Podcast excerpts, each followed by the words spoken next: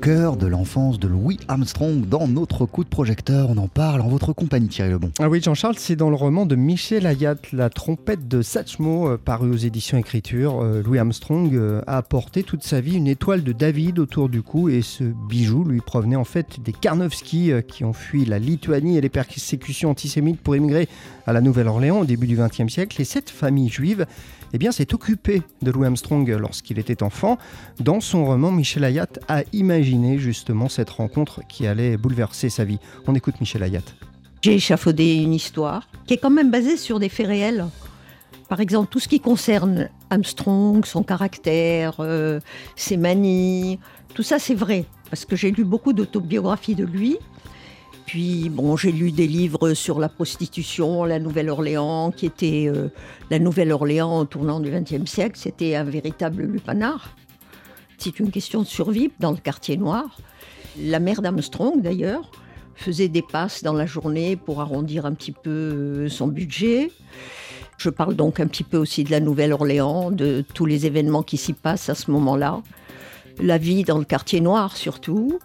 Et puis tout ça, ce mixage de populations euh, d'origine européenne, euh, des Irlandais, des Italiens, euh, vraiment une espèce de melting pot. Quoi.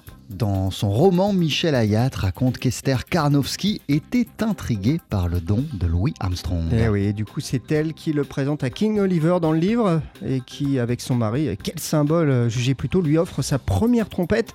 Autant dire que le jazz est omniprésent dans ce livre. Le jazz, on l'entend à travers tout le livre, parce que le carnaval se prépare et tous les orchestres de jazz sont mis à contribution, y compris la formation du petit Louis. Il jouait avec des petits copains et lui était à la trompette.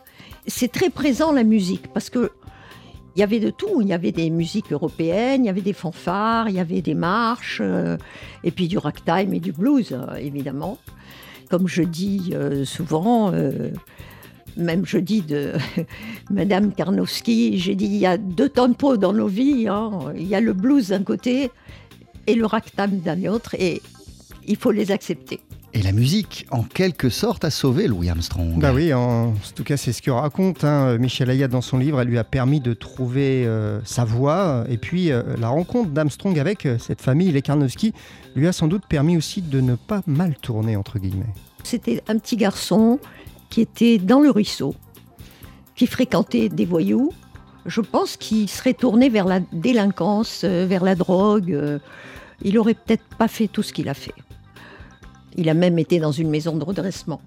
Ça, c'est sa vie. Hein, il est resté longtemps dans une maison de redressement parce qu'il il s'est échappé de l'école. Il ne voulait pas, il voulait pas travailler du tout.